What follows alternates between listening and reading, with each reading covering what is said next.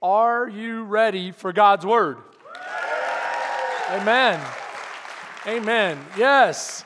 Uh, you know how inspiring that is? I, I, listened to one of our messages, I listened to this past week's uh, Wednesday message, and just to hear the roar of the crowds when I ask, you know, are you ready for God's word? Everybody goes, ah, oh, wow, that is so uplifting. So I can imagine those that are listening for the very first time how encouraging that must be for them to know that God's word is valued by our people uh, and by you. And uh, if you haven't gotten a chance to listen to this Wednesday's message, please go uh, and listen. It's about Israel, it's about what's happening in the world today, and uh, it's been very well received, and I'd love for you to listen. Uh, you can find it on our YouTube page. Um, just, just search MyFCM and it'll come up, and then you can go to videos and, and take a look at what we have to offer there. Uh, we've been in the middle of a message uh, entitled The Blessed Life, or better yet, The Abundant Life, I should say, The Abundant Life. And uh, today we're going to talk about living abundantly. Amen? Living abundantly. And what does that mean? Jesus said, I've come that you might have life and that you might live it abundantly. You might live it in the fullest manner possible. And so we talked about being stewards last week and that we have been re- we have been entrusted with something by Jesus Christ. We've been entrusted with life by our creator. And so if you have if you've been entrusted with something, then you have a responsibility. Right? That's what it means to be a steward, to have responsibility over it.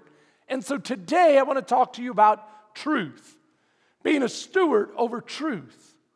You might say to yourself, Am I really responsible for truth?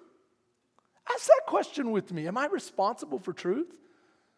Well, if you're responsible for it, it means you've been entrusted with it. And if you've been entrusted with it and you're responsible for it, then you are, in fact, a steward of it. You're a steward of it. You say, but but what have I been entrusted with? What do you mean, truth? Well, in a minute, we're going to talk about the truth of salvation, which is Jesus Christ. Accepting Jesus Christ as our Savior is what we've been entrusted with. We've been entrusted with the gospel message, and you have a choice to either receive it or not. You know, how many of us have ever read, um, have ever read Pilgrim's Progress? I remember reading Pilgrim's Progress years ago when I was a young pastor, and uh, I actually, I actually had read segments of it in, uh, in college, but I'd never read the whole thing, and so I, I, I purposed myself to read it. Do you realize that Pilgrim's Progress is the most, uh, the most popular book, the best-selling book, second only to the Bible? It's an incredible book about a young man named Christian's journey and the different individuals he meets along the way. And it's all about the Christian life. Uh, but, but on one particular case, uh, the book or the novel talks about those that come in and join him on the path, but they didn't come through the narrow gate. See, the narrow gate is the truth of Jesus Christ as the Son of God and us putting our trust in Him, repenting from our sins and living by faith in Him. That's what it means to enter through the narrow gate. Now, some of us come, uh, have come, and, and I'm just going to be honest. I want you to search your heart really deep because you might say, Pastor, how could you be talking to us that way? Well, the way I see it is it's better to check yourself before you wreck yourself. You know, some say, Whoa, what? Is that biblical? Yes, the Bible says examine your faith to see if you're in the faith. Examine. To, and, and so I want to I wanna use this illustration with you. Uh, this summer, I got, uh, my wife and I got to spend a, a couple of days in San Antonio. And uh, I love the Riverwalk, so we try to stay on the Riverwalk and then we eat on the Riverwalk and kind of just have a good time. And uh, one evening after supper, we're, we're walking on the Riverwalk, and how many of you are, are sucker for lights and music? I know I am and I just I just love a party, you know? And so we saw some lights and music, and I go, Ooh, let's go check it out see what's going on. And so we walk towards the convention center, and there's definitely something happening right there in that convention center part. So we just kept walking and following the crowd. And then a, a police officer says, If you're here for the party, keep moving, keep moving, keep moving. I said, Yeah, I'm here for the party. Actually, my wife said that. She looked at me, and, and we just kept going. Lo and behold, uh, we found ourselves smack dab in the middle of it. and they gave me a they gave me a scarf like a like a a, a handkerchief, a bandana. I put it on, and then they gave me a hat. I put it on.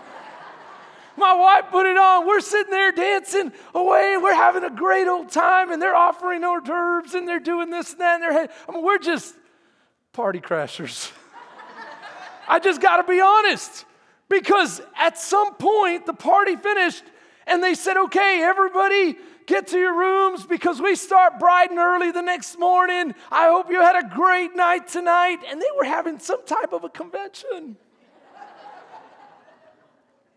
And you know, it reminded me that some folks hang out with Christians and they, they got the, the necklace and the cross, and they put the fish on the car and, and they may even put the Christian hat on, so to speak.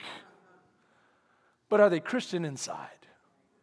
We weren't part of that company. We weren't part of that organization. We weren't part, we just got swept up into it. And you might be here today and you might have gotten swept up in this thing called church. But at the end of the day, do you have Jesus Christ and the power of the Holy Spirit that's brought the change inside? Inside. Because it's more than just a bandana. It's more than just a hat. It's just it's more than just dance moves or having a good time. It's life change. And this is what the Bible says when he says Jesus said, "I am the way, the truth and the life. No one comes to the Father except through me." That's that narrow gate that Pilgrim's Progress talks about. Unless you enter in by faith in Jesus, Many will say to him on that day, and listen to the words. He says, Many will say to me on that day, John 7 21 and, and down. Many will come to me on that day and say, Lord, Lord. But I will reply, I never knew you. Because we're going to talk about what it is to really know Jesus, is to have him inside by the power of, your whole, of the Holy Spirit and for real life change to occur. This is the truth we're talking about. We're talking about the fact that truth has a name, and his name is Jesus. See, in the scriptures, truth is a very important concept because God is the God of all truth, all truth, who speaks and judges truly. He is the real source and cause of the whole universe, and it represents His truth. I want you to think about what we've been talking about. We said that all things were created by Him and for Him. And if He is the creator of all, and He spoke, and everything leapt into existence, and by the power of the Holy Spirit it was fashioned, then it represents His truth because He cannot lie. But I need you to understand something. The enemy wants desperately to keep you from truth. And so, this is why even scientists get confused. I don't believe they do it necessarily uh, intentionally to be used by the enemy, but science has even gotten confused through the ages and said, the Bible is wrong. There is no God. That cannot be. Can I tell you, if humans are saying that, the human is wrong.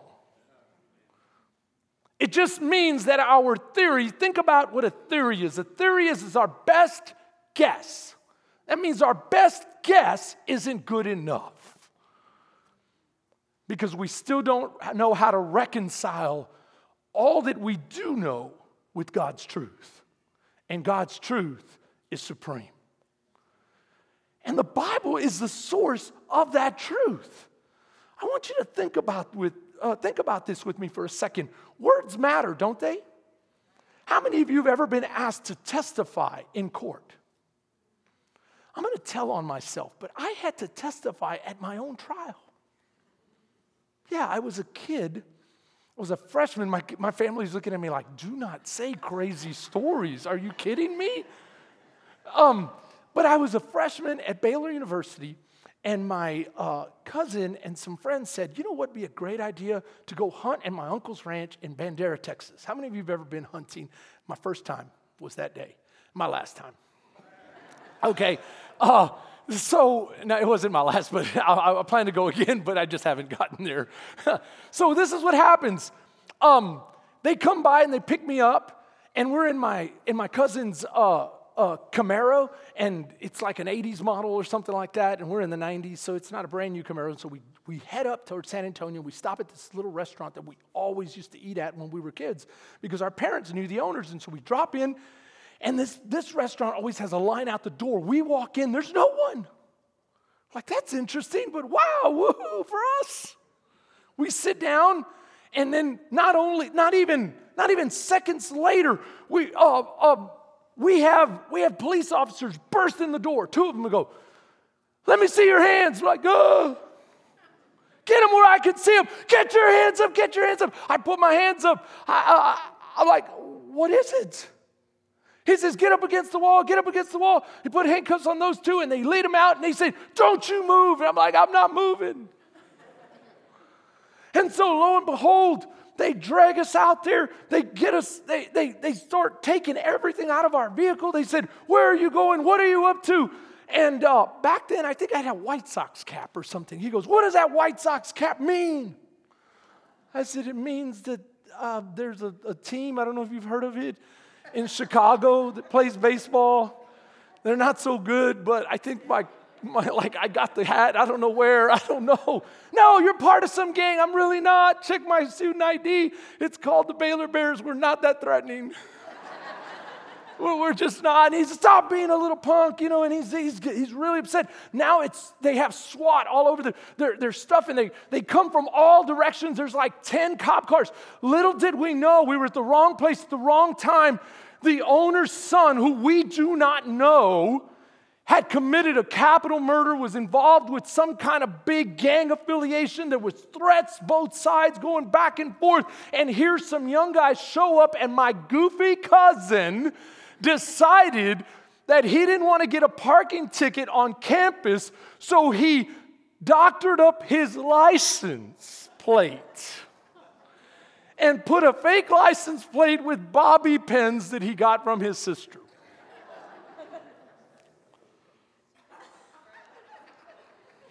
Where was I going with this? what I was going to, this finally, we get to trial, and for some reason, they wanted to take it to trial. And I'll never forget, um, they have me on the stand, and I say, I swear to tell the truth, the whole truth, and nothing but the truth. And the prosecutor says, Now, when you were driving back there, could you reach back where you had the firearms? We were going hunting, remember?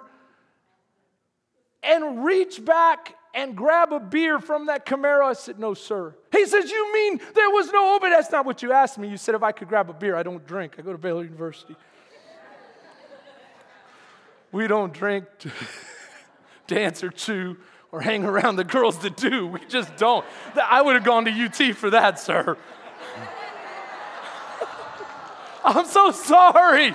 I'm so sorry. Oh wow, I gotta stop trying to be funny and just preach so. Okay, so so um so what ends up happening is um um he says, No, no, okay, well, whatever. But why did you have the guns? I said, because we were going hunting. And then I'll never forget. The judge says, I've heard enough. He's telling the truth. You're wasting my time. Dismissed. And he says, You know, prosecutor, there is a uh, law on Texas books. You can travel across county line with a firearm. They have their, their gear. They're going to see their uncle. They, everything's been testified to. This young man is a good Baylor student. By the way, tell my, my nephew who plays on the football team hello for me. His uncle Roger says hi, this and this and that. I got out of there, but I'll never forget. They, they, they had me tell the whole truth because your words mean something. You say, You went through that whole story. Well, once I said I had testified at my own trial, I had to say it. had to tell you the whole story. I, I just kind of committed, right? But this is my point. My point is, words mean something. And do you know God's word is the ultimate word? The ultimate word. Listen to me, the ultimate word. But how many of you know that it's not just about our words, it's also our. So God could have told us about salvation, but He knew actions mean something, so Jesus Christ came and showed us about salvation. And this is why the Bible says, in the beginning was the Word, and the Word came forward in human flesh. You can read it with me there. In the beginning was the Word, and the Word was with God, and the Word was God. He was in the beginning with God. All things were made through him, and without him, nothing was made that has been made. In him was life, and the life was the light of men. And the light shines in the darkness, and the darkness did not comprehend it. And so Jesus came as light to a dark world so that we might be free from darkness and live in light if only we receive his truth. And God's truth is this that He loves you enough to send His Son and not just talk about His love, but show you His love in human form as His Son hung on the cross for your sins, for my sins, to change us forevermore. This is the testimony of our Lord. He gives testimony of Jesus Christ, the Word of God, the testimony, just like I testified to what was really happening, that, that Jesus Christ testifies and says, I am the way of salvation, the truth, and the life. And you know who gives who gives a second testimony? Because all truth will be what?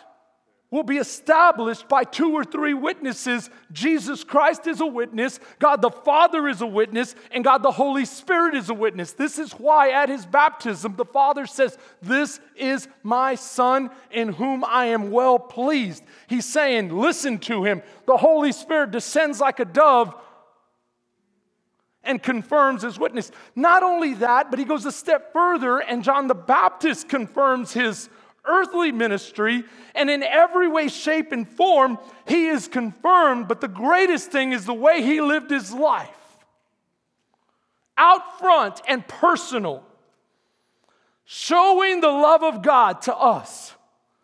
This is why the Bible goes on to say, But as many as receive him, to them he gave the right to become what? Children of God. To those who believe in his name that is the truth of the gospel of Jesus Christ. He came into a dark, depraved, fallen world of which we were all a part of.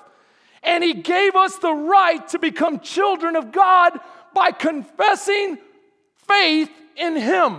But think about this with me for a second. If we believe in Jesus, it should change everything about our life. If we believe in Jesus, it should change what?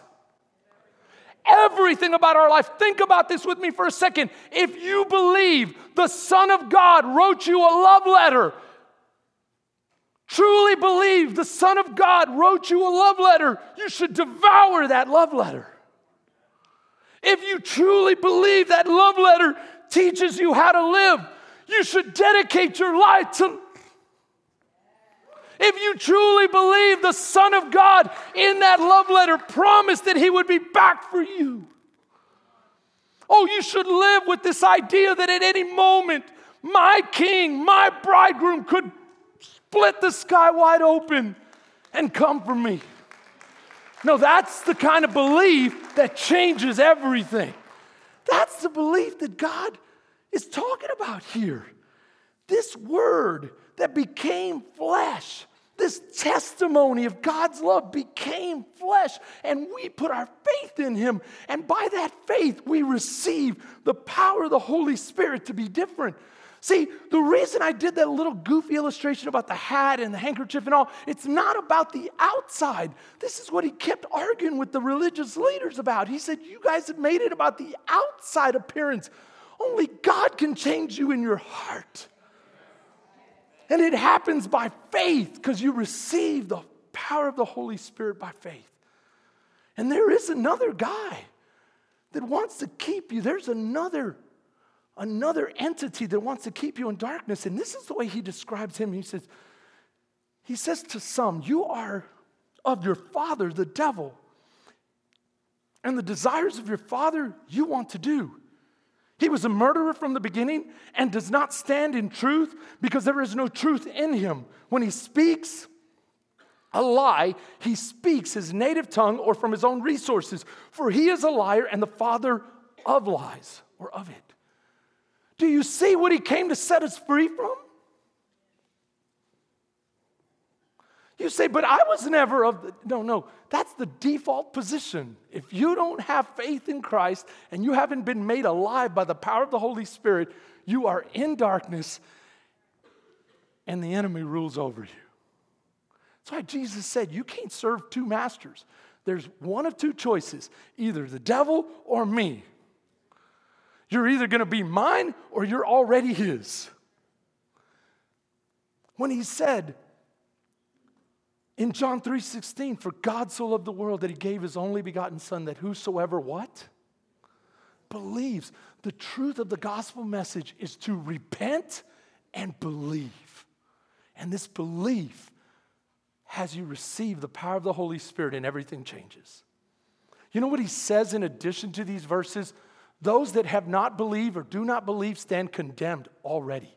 Default position, you're in darkness, you're condemned, you're not saved. So, what must I do to be saved? Repent and. You say, Pastor, I feel like maybe you're talking to me. I have the hat, I have the scarf, I even got the boots. but I don't know if it's, if it's really changed in here then today can be the day of your salvation. The Bible says, give your life to Christ. Open up your heart, receive the Holy Spirit. If I were to give you a gift, how would you receive it, ma'am? If I give you some, I'm giving you this knife. How do you receive it? Notice what she did. She opens her hand. If I'm going to give you a spiritual gift, you don't have to open your hand, you have to open your heart. And so you receive the Spirit of the living God by saving faith in Jesus. Listen to what the Bible says about this. It is the Spirit who gives life. Read it. It is the Spirit who gives life. The flesh profits nothing. The words that I speak are what? Spirit, and they are life. And you shall know the truth, and the truth shall make you free. See, when you put your faith in Jesus, He introduces Himself to you and He fills you with the power of the Holy Spirit, and you will know truth that breaks every chain, that makes all things new, that sets you free. I know there's someone in this room saying, I want to be made new. Then step into faith in Jesus and be made new. Listen to what the Bible says. There is uh, therefore, if the Son makes you free, you are what? Free indeed. See, I want you to know the truth. That's first point. Not just know the truth, but understand the truth. Okay, Pastor, what do you want me to understand? Well, I want you to understand what Jesus said about this thing called truth and the kingdom and, and, one of the, and, and what I've chosen today, I could have chosen any number of passages in the New Testament, but I chose Luke 19. Luke 19, and there's a very special parable that we're going to go into, but Luke 19, Jesus is on his way to be crucified. That means with flint like resolve, he has turned his gaze towards Calvary and towards Jerusalem, and nothing will stop him. I want you to think about this. The reason you were put on the earth is now at hand and you know you must give your life. Think about that as we tell this story. And he's traveling through Jericho. The Bible says this He says, Then Jesus entered and passed through Jericho. Now behold, there was a man named what? Who was a chief tax collector, and he was rich. In fact, he was very rich. And he sought to see who Jesus was, but could not because of the crowd, for he was short. He ran ahead. He climbed up on a sycamore tree to see him. Come on, how many of you remember from Sunday school? Zacchaeus was a, and a wee little man was he. He climbed up on the sycamore tree. And when walking by, looked up in the tree, and he said,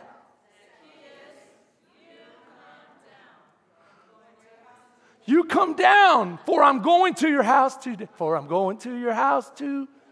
You know, that little song is, com- is surprisingly accurate. It is, it's like right on point. This is exactly what happened. Now, I want you to think about this of what I just said. Jesus, with flint like resolve, has pointed his gaze towards Calvary, and he knows nothing, but nothing must distract him or keep him from fulfilling what he came to do, and that is to pay for your and my sins on the cross of Calvary as the perfect sacrifice that would die for the sin of the world. But yet, he takes the time to look up in a in a sycamore tree for a wee little man, a short little man who the whole town hates. I want you to think about this with me for a second. It tells everything that you need to know about the heart and the kingdom because the kingdom is about the king's heart. And so he looks up in the tree, and this is what takes place. He says, Come down for today, Zacchaeus, make haste, come down for today. I must stay at your house. I'm not just going to eat with you, I'm going to stay with you. Do you know this implies it implies I want to intimately connect with you. I want to establish friendship because in the Middle East, in the ancient times, when you went to someone's house to eat with them and to stay with them, you were saying, I want to be friends. I want to intimately connect with you. How do you think this went over on the crowd who knew him as a thief? Who knew him as a traitor to his to his people, the children of Abraham. Now, watch what Jesus says. He says, Make haste. So, so verse 6 so he made haste. He came down. He received him with joy. How many of you know when you receive Jesus Christ as your Lord and Savior, joy is your gift? Joy. He starts to have joy. Some of us don't have joy. Make room for Jesus in your house. Do you realize that Jesus still stands today at the door and he knocks? According to Revelation 3:20, he says, "Behold, I stand at the door and I knock. If anyone hear my voice, open and I will come in because I don't want you just to have a heavenly knowledge of me. I want you to have an intimate relationship with me. With me. This is what I want you to understand that the gospel message is about knowing Christ in here having Him have control over your intimate thoughts and your decisions and your circumstances and your situations, and everything changes. Watch what Zacchaeus does. But when he saw it, uh, uh, uh, wait, wait, wait, wait, he received it with joy. But when they saw it, everybody else around, they complained, saying, He is going to be the guest of a sinner. That means the world won't understand, but watch what Zacchaeus does. In verse 8, then Zacchaeus stood and said to the Lord, Look, Lord, I give half of all my goods to the poor.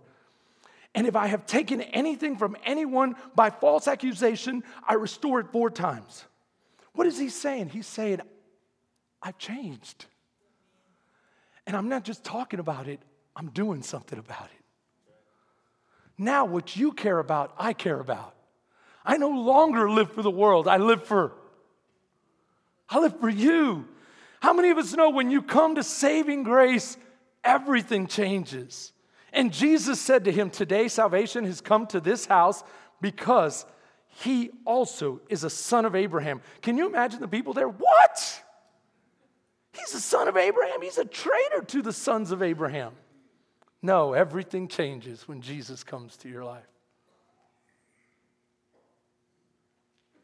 For the Son of Man has come to seek and to save those that are lost.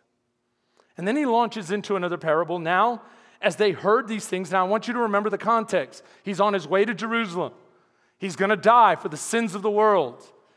He looks up in a tree and he calls forth salvation for this wee little man.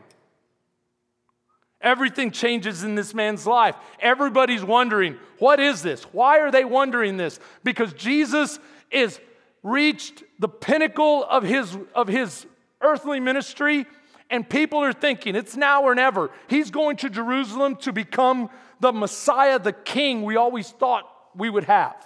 The one that would restore the kingdom and the glory of David's kingdom back to Israel. And so they're thinking physically, militarily, they're thinking in all of these ways, and Jesus is showing them what the kingdom is all about. What does a wee little man have to do with the kingdom? They don't understand, so he tells them this parable. Are you with me? This story reflects what the kingdom is all about. Watch what he says. He told them another parable because he was near Jerusalem and they thought that the kingdom of God would appear immediately, that, that it was now. Therefore, he said, a certain nobleman went into a far country to receive for himself a kingdom and to return. Wow. Who's the nobleman? He is. He's going to a far country. What's the far country? Heaven. Who's he going to receive the kingdom from? The Father. The Father, now watch. But his citizens, oh, uh, where, where am I at? A certain nobleman, okay, verse 13. So he called 10 of his servants, delivered to them 10 minas, and said to them, Do business till I come. But his citizens hated him and sent a delegation after him, saying, We will not have this man to reign over us. So let's explain some of it. We already know he's the nobleman. He's gone off to a far off land. That's heaven. He's going to receive a kingdom right? He's going to be established as king, but it's going to be a little while. In the meanwhile, he calls his servants. Who are his servants? That, that's those that believe in him, that serve him. Isn't that what we're called to do? And he gives them minas. Now, listen, this is not the same as the parable of the talents. This is, this is different. But isn't it interesting how Jesus keeps using money and the monetary system to indicate what? Last week we covered the parable of the talents, right? A talent was a certain amount of what? Resources, financial resources. Minas is a certain amount of financial resources. Why is Jesus speaking in terms of finances? Because we all understand finances are the way that you convey stewardship. It's not yours, but if it's put in your trust, then you are a. So, what is the main message that Jesus is trying to convey? He's trying to convey the stewardship of a kingdom servant.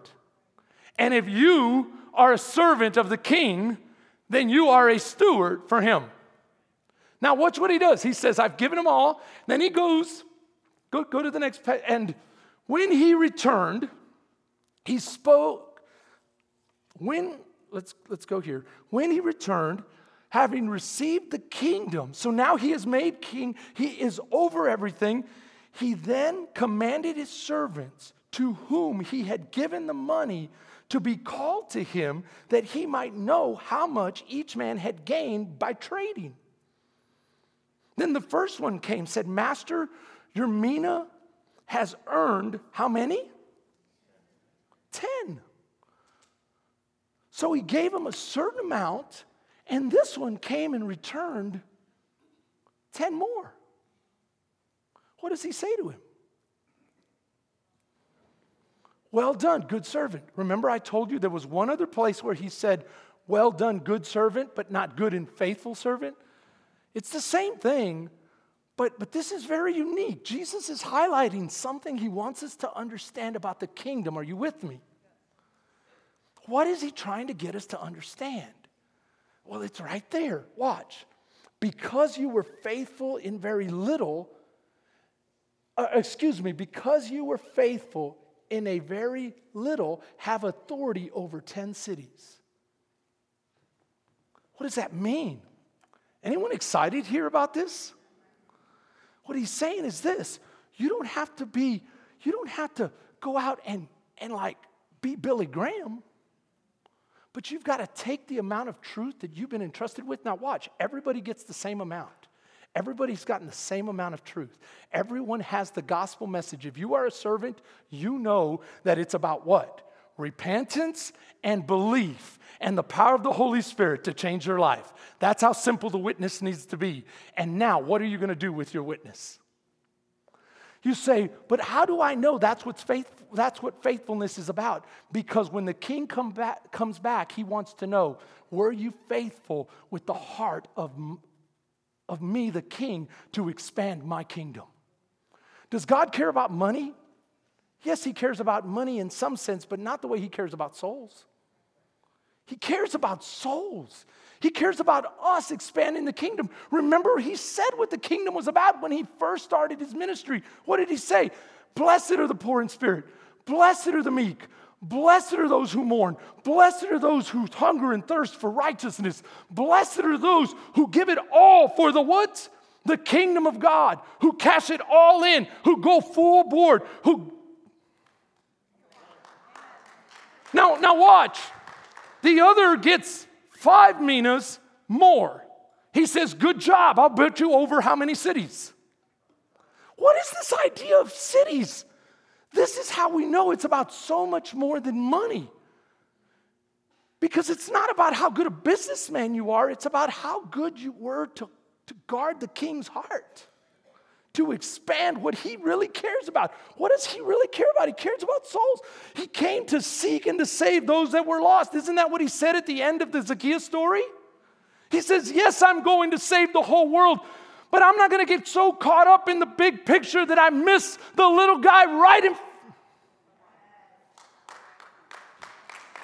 Isn't that true?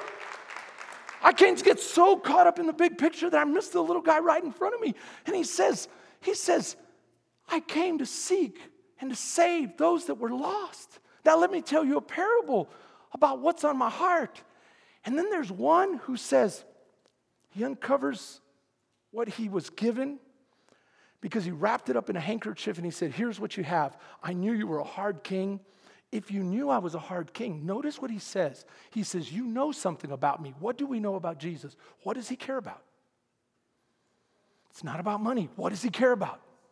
Souls.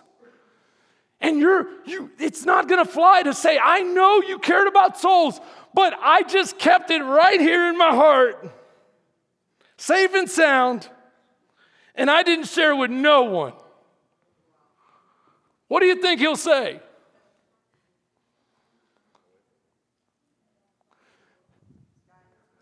What does he say to him?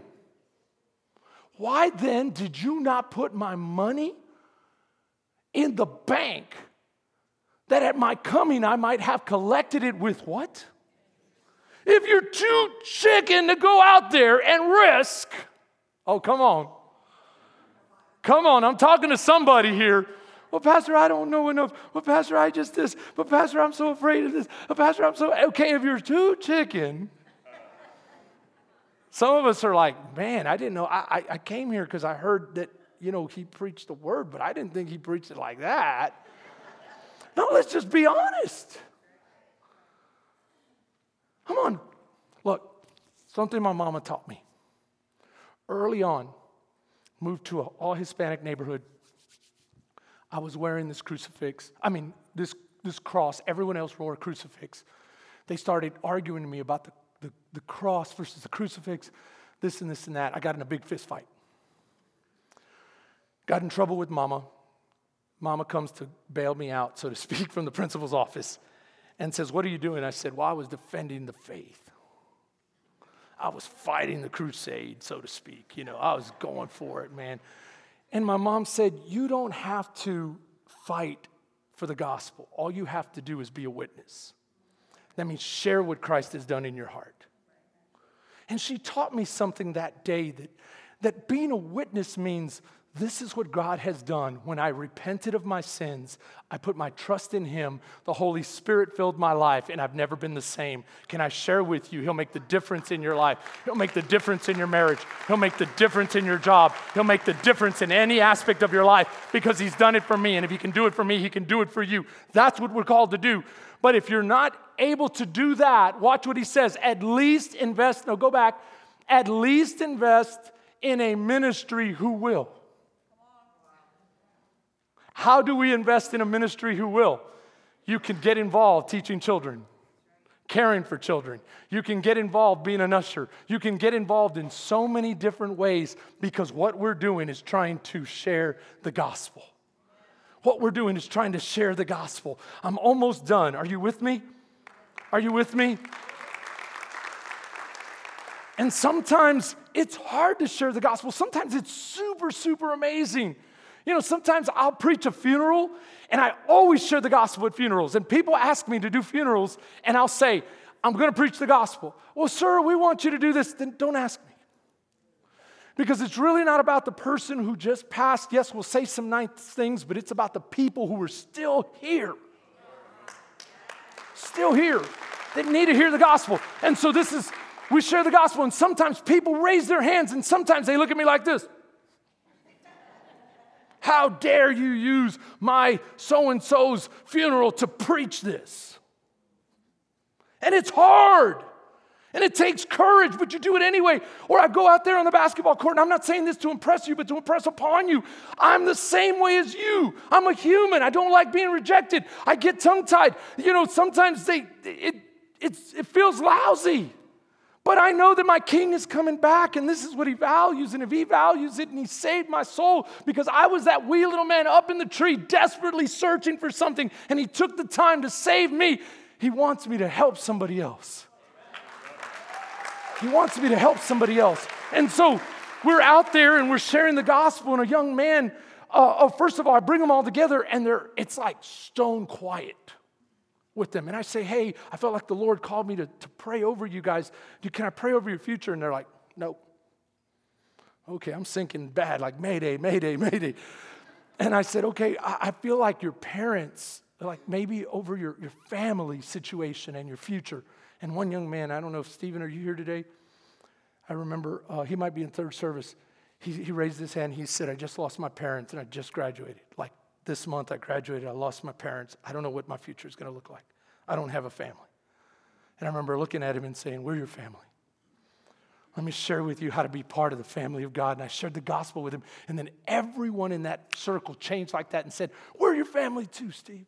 You got family, not only here at this church, but with us. And then so I thought, man, sharing the gospel is amazing. I go back out there, call all the guys the next time I'm out there, and, uh, and nobody wants to hear anything. Nobody wants prayer. And then I get a heckler.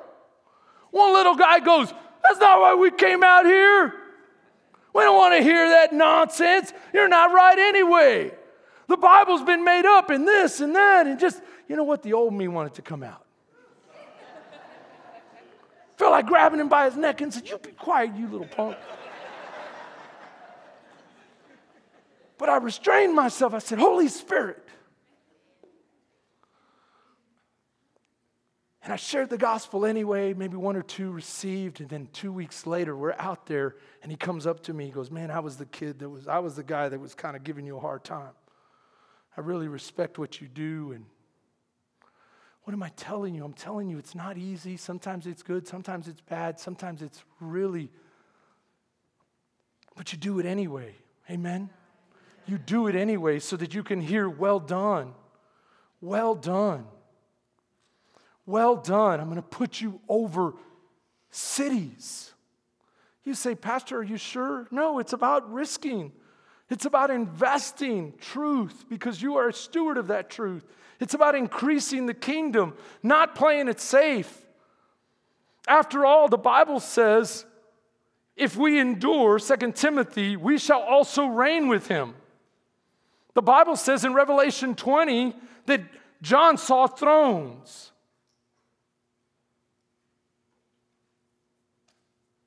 And that those that die for him, it might even cost some of us our lives, will reign with Christ for a thousand years.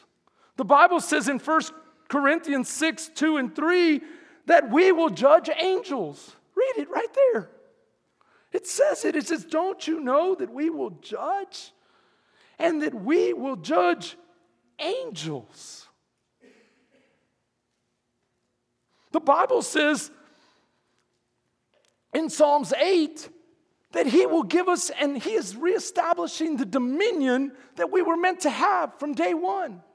It's not, it's not done yet. But when he returns, he's going to reward us based on our faithfulness. And everything will be under our feet, including the angels, because we're going to judge the fallen angels. Go on and read it in Hebrews chapter 2. It's right there at the beginning of the chapter. Go on and read the entire book of Hebrews. It's all over. God keeps saying this over and over and over. You say, so now you know what the, what the truth is all about expanding the kingdom. But you also have to tell it. Pastor, how am I going to tell it? Real quickly, you know how you tell it? By the power of the Holy Spirit. The Spirit of truth, whom the world cannot receive because it neither sees him nor knows him, but you know him, for he dwells with you and will be in you. The Spirit of truth. Watch what the Bible says. Then, when the Helper comes, whom I shall send to you from the Father, the Spirit of, He's gonna send him to you. He comes from the Father. He's going to testify of Christ's goodness. You want to know more of Christ's truth? Then let the power of the Holy Spirit begin to testify as you share what God has done in your life. As you share what God has done in your life. Keep, with, keep going with me. But when they arrest you, that means when you have hard times, and you're in a sticky situation, do not worry beforehand. You don't even have to premeditate what you want to say. But instead, the Spirit of truth, the Holy Spirit, it's right there, will give you what to say in the very moment. John 16, 13 says this However, when He, the Spirit of truth, has come, He will guide you into all. He'll guide you in this. He'll guide you in what to say. He'll give you courage in what to watch. It says in in Acts chapter 1, verse 8, but you will receive power when the Spirit of truth, the Holy Spirit, has come upon you, and you will be my, you'll be my witnesses. Not just with a silly hat and a bandana and some boots, but you're going to be witnesses from the power of the Holy Spirit that resides inside of you and has changed your life and will give you courage to go forth and to make a difference. So, know the truth understand the truth, understand that the gospel is, is what the kingdom is all about. That God will judge you based on what you did with that truth. Those are not my words, those are His words. That He says openly the kingdom of God is about seeking and saving those that are lost, those that are up in the tree looking, looking, looking, looking and you walk right by them, call them down from that tree, go sup with them, share with them the gospel. But this is where we finish. Don't just tell the truth, tell of the truth. Tell of Jesus and the wonder he's made. So, those of you who know me know that I love vacations because it gives me a chance to connect with the Lord and to kind of get away from the church business and to really connect with my family. And I, I just cherish my vacation time.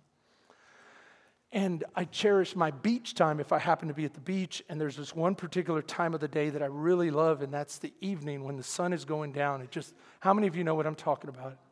The beach in the evening is just superb. And I get, to ch- I get a chance to talk to the Lord, and I just sit out there and, man, Lord, you are so good.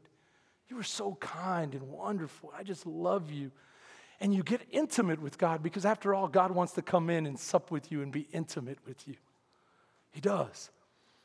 And so on this one particular occasion, this little guy, he's about 14, just kept coming around. Hey, mister, what's your name? Chris. Oh, my name is so and so. And he's like, Can I borrow your skimboard? I have these skimboards, and me and my family, especially me and my son, we do these little tricks on them, and, and we love it. He goes, Yeah, I go, Yeah, go ahead, knock yourself out. But, but come teach me how to do it. Oh, yeah, yeah, here we go. Man, this is starting to become work, right? And then now I'm teaching him, and then he's like, and, and show me this and show me that. And, and we play with these different little games, and then now he's wanting to play with us. And then I've been putting up with him the whole week. This is the last day, and the sun's going down. I'm having this conversation with the Lord, and he comes, Hey, Chris, man, I'm going to be leaving tomorrow. I said, Yeah, that's tough. and uh, he says, What are you doing? I said, Man, I'm just spending some time alone in quiet conversation with God alone. And he says, That's cool. And he takes out his chair and he sits down right by me. And I'm like, Are you kidding me? And then he looks over and he says, Chris, I've been meaning to ask you, how do I get what you have? I said, Son, I, I don't understand your question. He goes, I've been watching you. He goes, I want a wife like you have. I want children like you have. I want a family like you have. I was almost crying. I'm like, this is why, Lord. I mean, come on, God, it's supposed to be me and you. Now you got me with.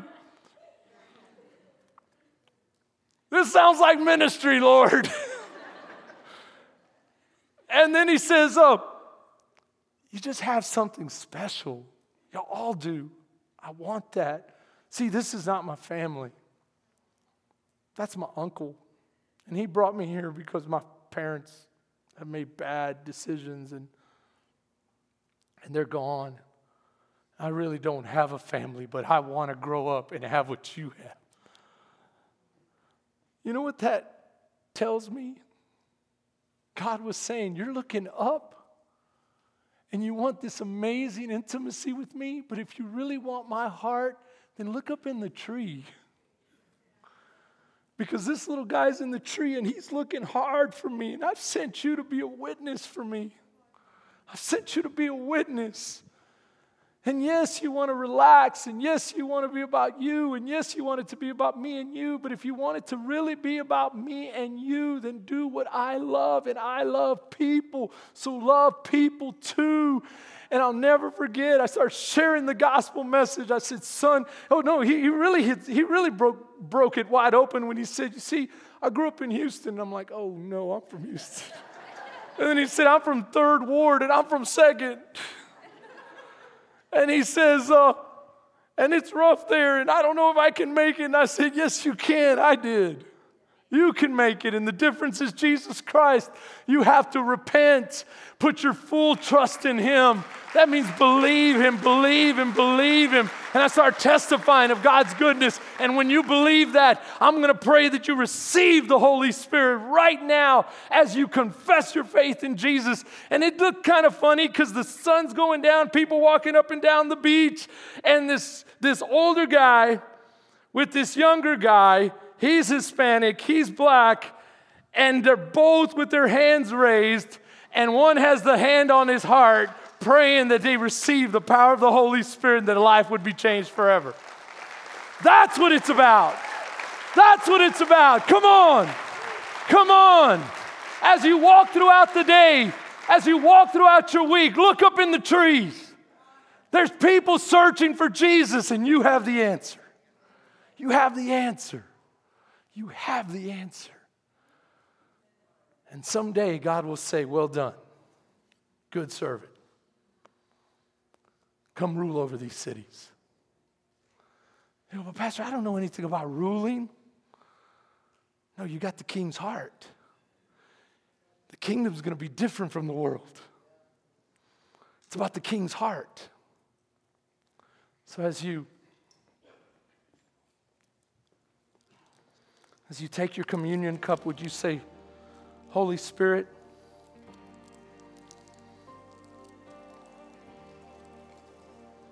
what are you telling me today? Holy Spirit, would you give me eyes to see up in the tree? Would you give me eyes to see the wee little people that are looking for you? And give me the witness. Give me the strength, the words the testimony. Give me a witness to share with them the good news.